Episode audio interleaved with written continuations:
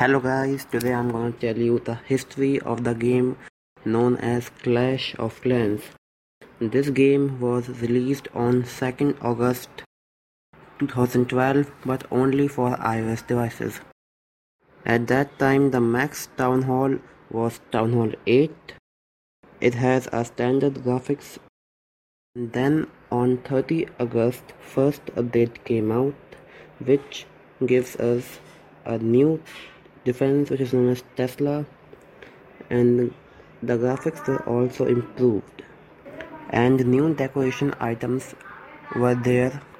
On September 18 another update came out in which spells were added to this update.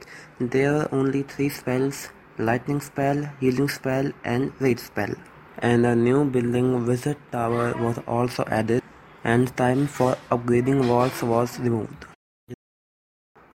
On October 15, the option of kicking players from clan came and requesting troops also came. On 27 October, Town Hall 9 was added. A new defense known as X-Bow was also added. Jump spell was also added and the option of selling our items was removed. On November 19, snow was also added in our game. New obstacles were also there and boosting our factories were added by gems. On 10 January 2013, the first update of the year came out. In this update, heroes were added in our game, and with heroes, Dark Elixir was also added in our game. On 5th February, air bombs and seeking air mines were added. On 12 March, Dark troops were added and the first dark troops were Minion, Hog and Valkyrie. On 17 April, the leaks were added in our game and a new troop known as Column was also added in our game. On 23 May, Inferno Tower was added with Town Hall 10 is also added. On 17 June, Freeze spell was added. On 28 July, a new dark troop known as Witch was added in our game.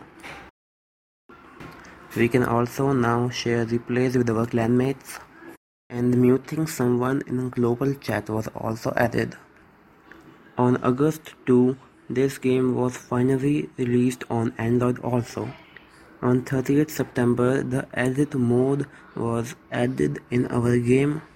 On 6th November, the new levels of traps were added and there were an option to rearm all of them at once, and spells now will cost in elixir not in gold.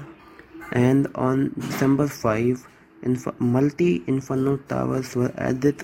Now our inferno towers can also attack multiple targets at one time, and we can also change them if we want. This was the history of Clash of Clans from 2012 to 2013. Hope you enjoyed it. Thank you.